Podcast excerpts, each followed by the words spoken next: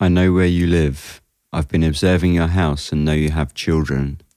This is no joke. Please take it serious.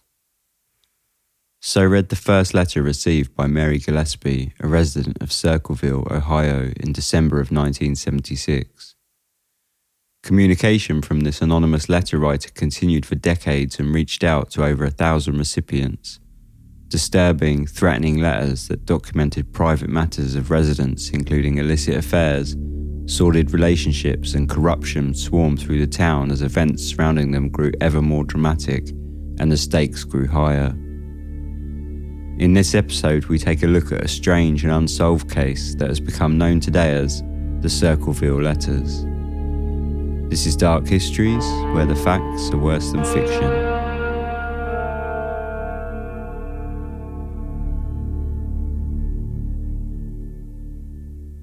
Hello and welcome, Season two, Episode two. I'm Ben, this is Dark Histories.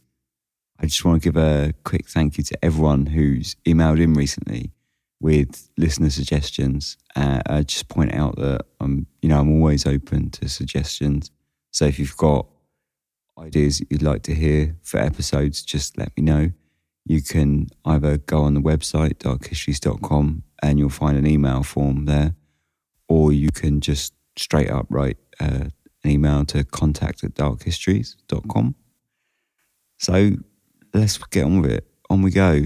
This is quite a ride coming up, so strap yourself in. We've even got booby traps, but, you know, no spoilers. This is the case of the Circleville Letters.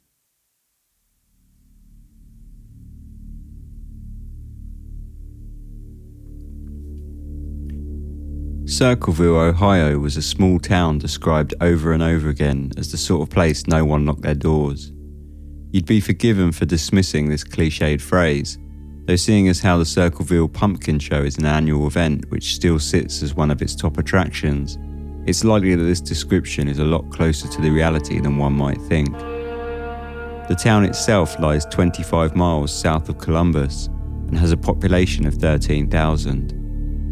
From the outside, there would be little cause to doubt that it wasn't anything other than a cosy little town as it first appeared. In the late nineteen seventies, however, life was to be turned upside down for a considerable number of its residents, and instead of the safety of home, Circleville would represent the setting of a tangled web of hearsay and gossip, with residents suffering accusations of corruption and calculated murder. One of the locals, Mary Gillespie, a bus driver for a local town school, became acutely aware of such a reality when, in December of nineteen seventy-six, she received an anonymous letter written in tall, stretched block capitals that read, "Stay away from Massey. Don't lie when questioned about knowing him. I know where you live. I've been observing your house and know you have children. This is no joke. Please take it serious. Everyone concerned has been notified and everything will be over soon." The ominous tone and threats in the letter were referring to an alleged affair between Mary Gillespie and Gordon Massey, the superintendent of a local school. As promised, the letter writer had indeed been contacting others too, many others. Throughout the next two weeks, residents right across Circleville received letters that claimed to know intimate private details about the recipients' lives. The letters were postmarked from Columbus, were anonymous, and contained no return address. In many cases, they threatened harm, either physical or through the destruction of careers and personal lives. Some contained graphic drawings, and worryingly for most, many of the letters were hitting the mark in their accusations.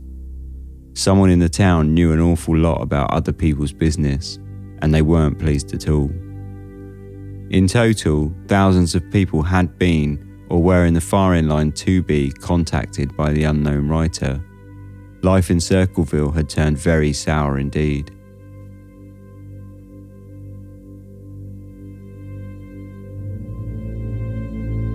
After Mary received her letter, she and the superintendent, Gordon Massey, denied the accusations of the affair, and she attempted to keep both the letter and subject matter hidden from her husband, Ron Gillespie.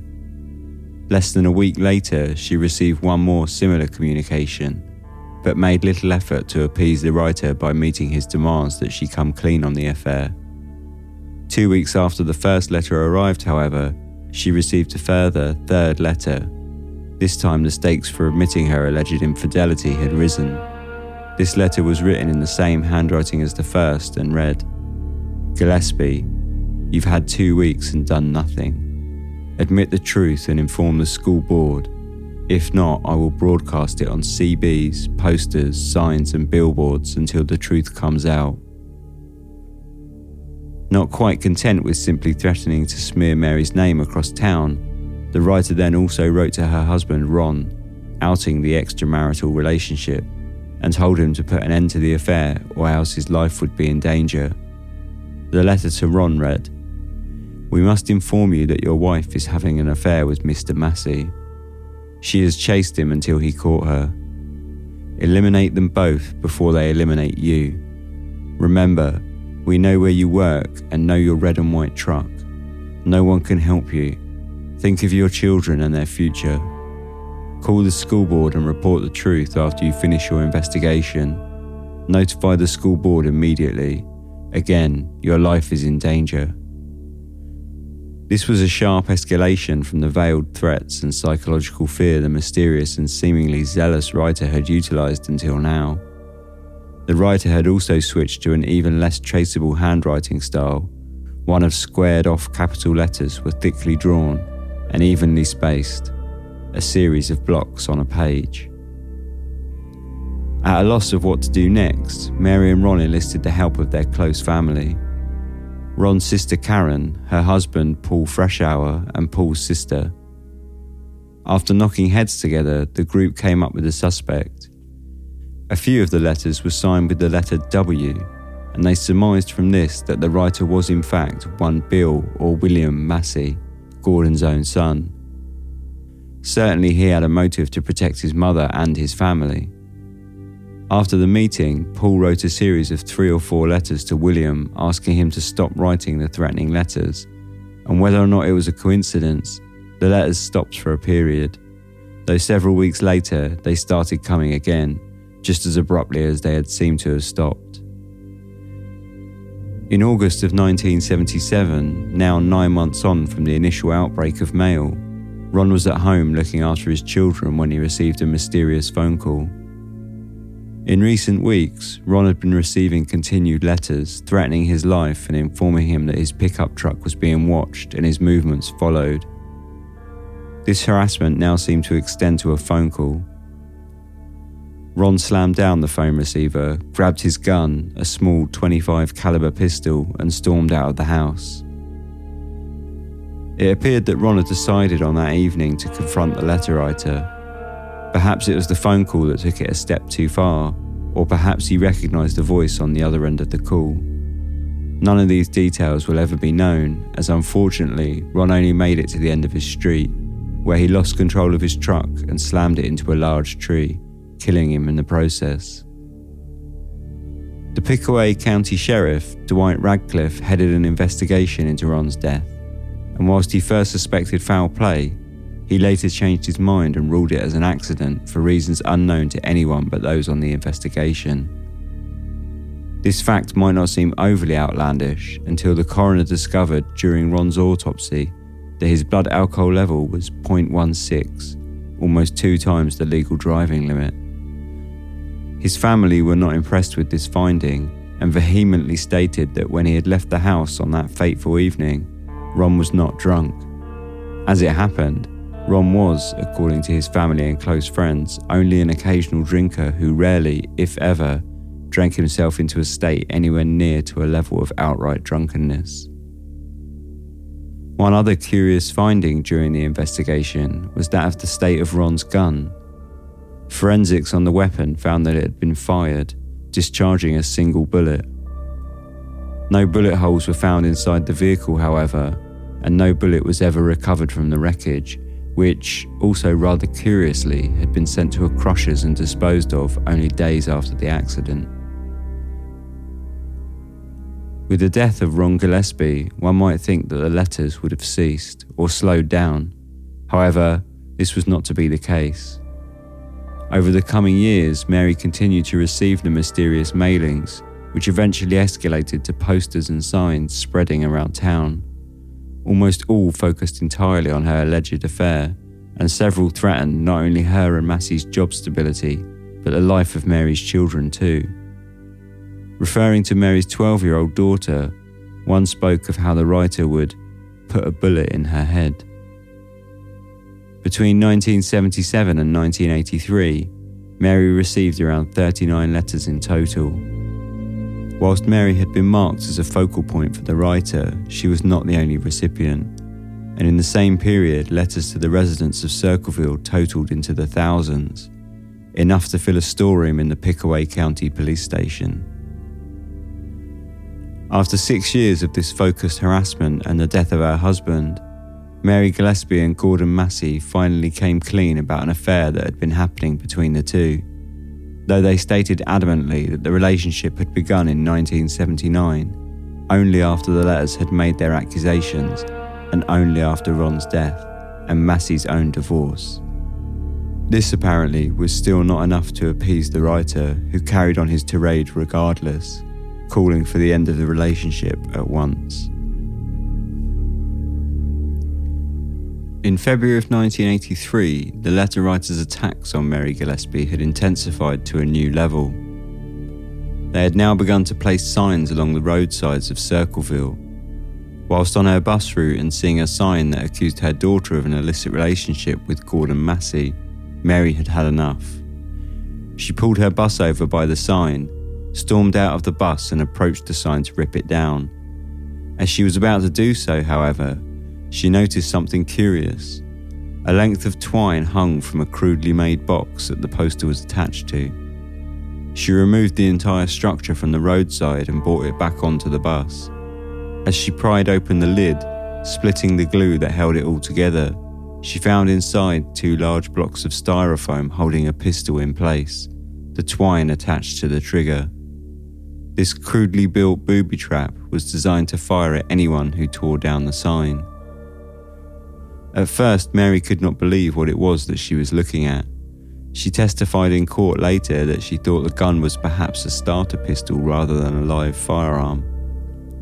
Curiously, however, rather than immediately report the incident to law enforcement, she took the device home. After several hours, she finally drove it to the station, and upon investigation and the recovery of a poorly filed serial number, the police found that it belonged to Paul Freshour, her recently deceased husband Ron's brother-in-law. On February the twenty-fifth, nineteen eighty-three, Sheriff Radcliffe invited Paul Freshour to accompany him to the station to answer some questions concerning the Circleville letters. He was asked to copy the handwriting as best he could and then add content from several letters dictated to him, and was asked to write the content down. Following this peculiar form of handwriting analysis, Paul Freshour took the sheriff to his home to show him where he normally kept his gun, in the garage. Naturally, his gun was missing, as it was currently in the care of the police. Freshour claimed it to have been stolen, however, Radcliffe decided otherwise and arrested him for the attempted murder of Mary Gillespie.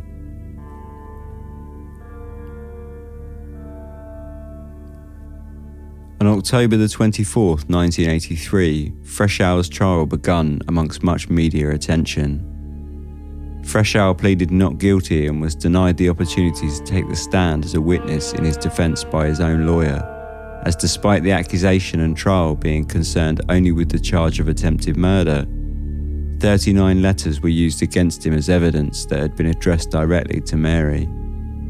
If Paul took the stand, it was deemed that over one thousand letters and postcards would become admissible to the court, involving hundreds of residents.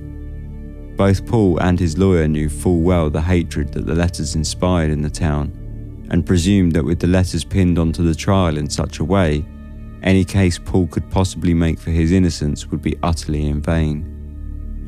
In the run-up to the trial, there had already been several news reports in local newspapers insinuating that Freshour was guilty of writing the letters, and stories even circulated that stated he had admitted to having penned the letters, a fact which was simply not true.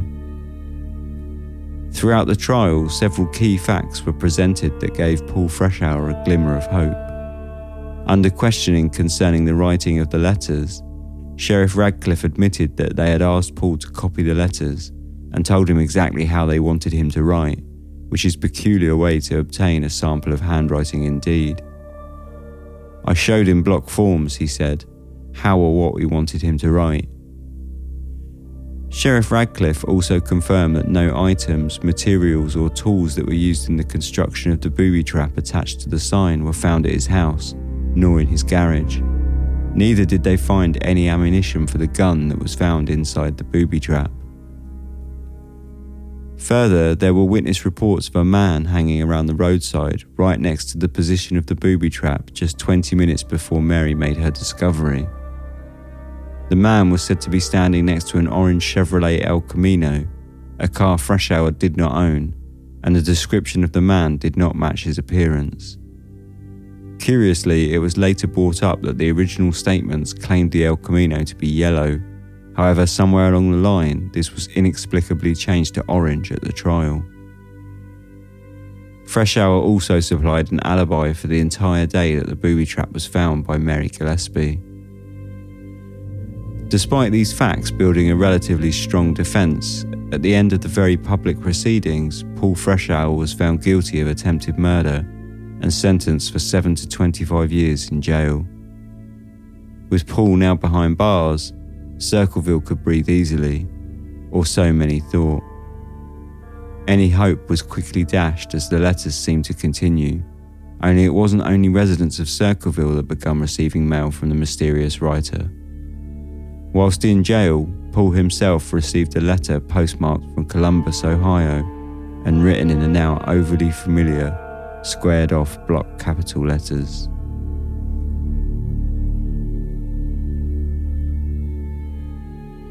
Paul Freshour was serving his time in the Lima Correctional Institution, almost one hundred miles northwest of Columbus, when he received a letter that reflected the style of the earlier letters that had plagued Circleville for so long.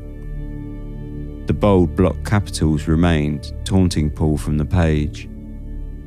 Prior to his incarceration, many in Circleville had believed he was guilty of penning the letters. Indeed, the sheriff and the local media had been making no bones about pinning the guilt of the Circleville writer onto Freshour. That first letter, however, was simply the first of many that he would go on to receive during his time spent in jail, all of which taunted Paul in his current situation. An excerpt of one was quite clear and read, "Shame how things work out, but better you than me. The sheriff says you did it, but we know better, don't we?" Worse perhaps for law enforcement in Circleville, and in all probability for the residents themselves, the letters continued to find their way to mailboxes of residences throughout Circleville. Some assumed Freshour was smuggling them out of prison, and the sheriff, in his attempts to alleviate the local fears, hastily had Paul placed into solitary. Still the letters came. One local paper reported on the letters sent whilst Paul was incarcerated and placed the number into the hundreds. Throughout, Sheriff Radcliffe maintained the police had done their duty, despite evidence mounting to the contrary. "I think we got the right man," he said. "I know what Freshour wants. He's trying to say, look, I'm in prison, but the letters have never stopped." This was a bold attempt to soothe the fears around Circleville, especially as no method or theory as to how the letters might have been coming out of the prison was offered. Tessa Unwin, the spokesman for Pickaway State Prison System, stated publicly herself that it would be almost impossible to smuggle the letters from the prison. "They keep a real close eye on him and his visitors. I don't see any way humanly possible for him to sneak out something," she said. Despite the headaches the letters were causing Sheriff Radcliffe, they were bolstering Freshour's likelihood of an early release. In nineteen eighty-eight, he applied for parole, but his appeal was denied. In an act of desperation, he submitted himself voluntarily for three separate polygraph tests, all of which he passed. Though after his next appeal in nineteen ninety-three, he was once again denied early parole. Finally, in nineteen ninety-four, after ten and a half years behind bars and statements from prison wardens were made that cast strong doubt in his ability to send letters from his position in jail, his appeal was granted and he was released. And throughout all of this, still the letters continued.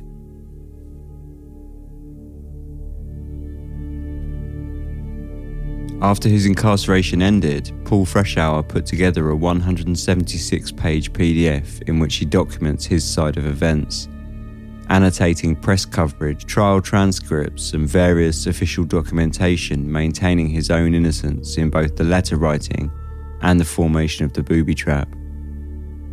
Much of the document also focused on several conspiracies that mounted to a mountain of corruption being carried out by those at the top of law enforcement within Circleville. The documentation was sent to the F B I, and the cover letter started off strongly, pulling few punches.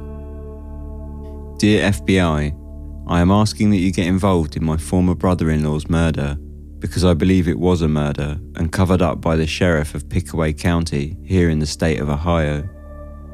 I was sent to prison because a series of obscene and threatening letters had the county in a panic. I did ten and a half years, and the letters continued undisturbed and uninterrupted, just as always. Freshour then goes on to make several claims, all of which he thinks had strong evidence, including that he had offered to pay a reward for information on the letter writer, but Sheriff Radcliffe had disallowed it, that many of the letters contained arsenic, and a conspiracy perpetrated by Sheriff Radcliffe himself in order to protect his reputation and advance his career.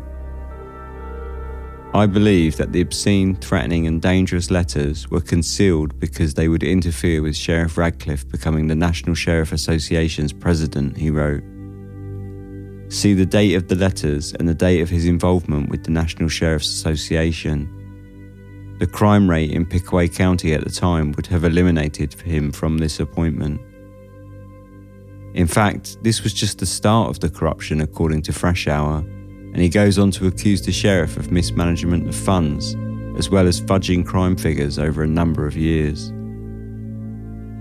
He then goes on to claim that one of the prosecutors in his trial was also trying to cover up their own rather large and ugly mess. He claimed that important details concerning the case, specifically those that involved a local schoolteacher, Vicki Koch, herself a victim of unsolved murder and to this very day, were being buried and kept out of the public eye, and even goes as far as to outright accuse him of murder, giving the motive of an illicit pregnancy between herself and the prosecutor that, if uncovered by the letters, would have gone on to destroy his legal career. Dramatically, according to Freshour, one of the letters threatened to dig up the bones of a baby from the cemetery and mail them out across the county if outside investigations didn't get involved with the murder case, and claimed that the sheriff had tried to cover this up. The level of corruption that Freshour accuses the local law enforcement of ran incredibly deep, and essentially boiled down to his arrest, trial and incarceration having been carried out as a way to further the careers of the powers that be, and to show the sheriff as a local hero for solving the case, despite the fact that letters carried on whilst he was in jail. Freshour even accuses the sheriff of propagating the rumours that it was Freshour writing the letters from jail. These accusations maintain that the covered-up information was intentional to stop this truth from coming out on a grand scale.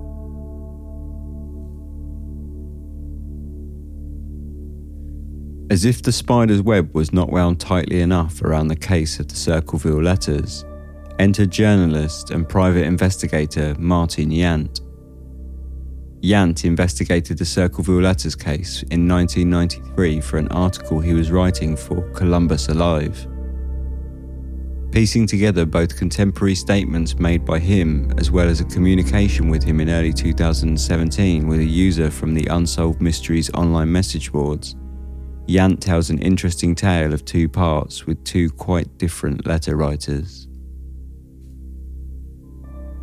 In the first, Yant claims that the original letter writer was a man by the name of David Longberry, who worked at the local school and had something of an infatuation for Mary. However, after she rebuffed his advances, Yant theorises that Longberry embarked on a rather epic journey of writing thousands of letters over many years in a jealous rage, justified to himself as a way to get back at Mary. The second half of Yant's conclusions concern Freshour and his divorce to his ex-wife, Ron Gillespie's sister, Karen Sorick, in nineteen eighty-three. In the months prior to his arrest for attempted murder, Paul Freshour was wading through a rather messy divorce. Things were not looking good for Karen, who had been caught by Paul having an affair. She had lost everything in the divorce settlement, including her home and custody of their two children. After their divorce, she moved into a trailer on Mary Gillespie's land, and during her time there, she told Mary that Paul was the Circleville writer. Mary promptly relayed this accusation to Sheriff Radcliffe, and less than two weeks later, Paul was arrested. After his incarceration, Karen received everything she had lost from the settlement: the house, custody of the children, and even Paul's pension. Writing to the parole board in nineteen ninety-three in support of Freshour's release from prison, Yant wrote of Karen, "In my twenty-two years as a journalist and investigator, I don't think I've ever met an individual so consumed with such irrational hatred for another and a willingness to say anything, no matter how provably false, to defame him." He then goes on to drop quite the heavy bombshell that related back to the mysterious colour-shifting Chevrolet El Camino from Freshour's trial. As I related in Columbus Alive, this report placed a man unlike Paul Freshour in appearance at the scene of his alleged crime shortly before it occurred. Although I didn't say it in the article, the colour and model of the vehicle the man appeared to be driving matched the description of one owned by a brother of Karen Sue Sorick.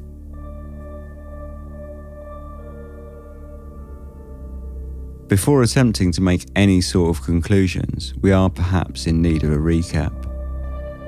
Here we have a story of an anonymous letter writer who, amongst other things, was hell-bent on outing an affair between Mary Gillespie, a school bus driver, and Gordon Massey, the school superintendent.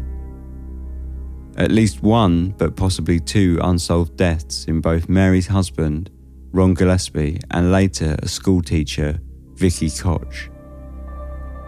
A bitter divorce that heavily implies the framing of Paul Freshour, landing him in prison for over ten years. Claims of a deep and winding corruption entrenched in the Pickaway County legal system. And throughout it all, over twenty years of disturbing letters that totaled into the thousands.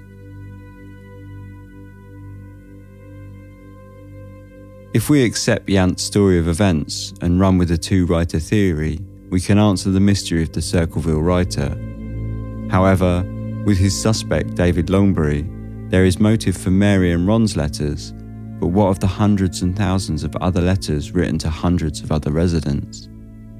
Whilst true that many letters seem to concern the school system, what motive would he have had to accuse, threaten and harass so many various people for all manner of activities, most of which had zero to do with him? Whether or not the claims made by Paul Freshour regarding the corruption were true or not remains unresolved.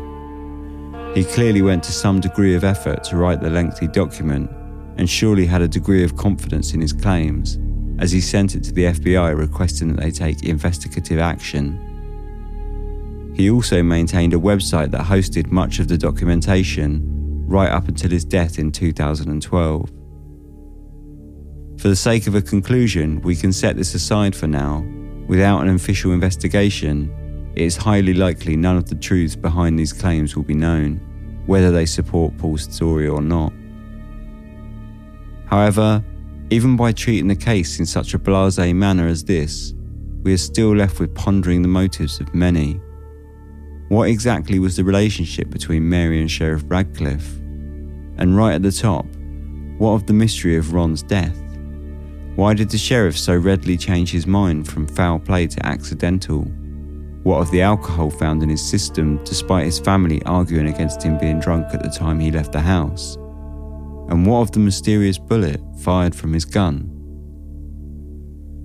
The Circleville letters is a mystery that runs incredibly deep and twists and turns at every possible corner.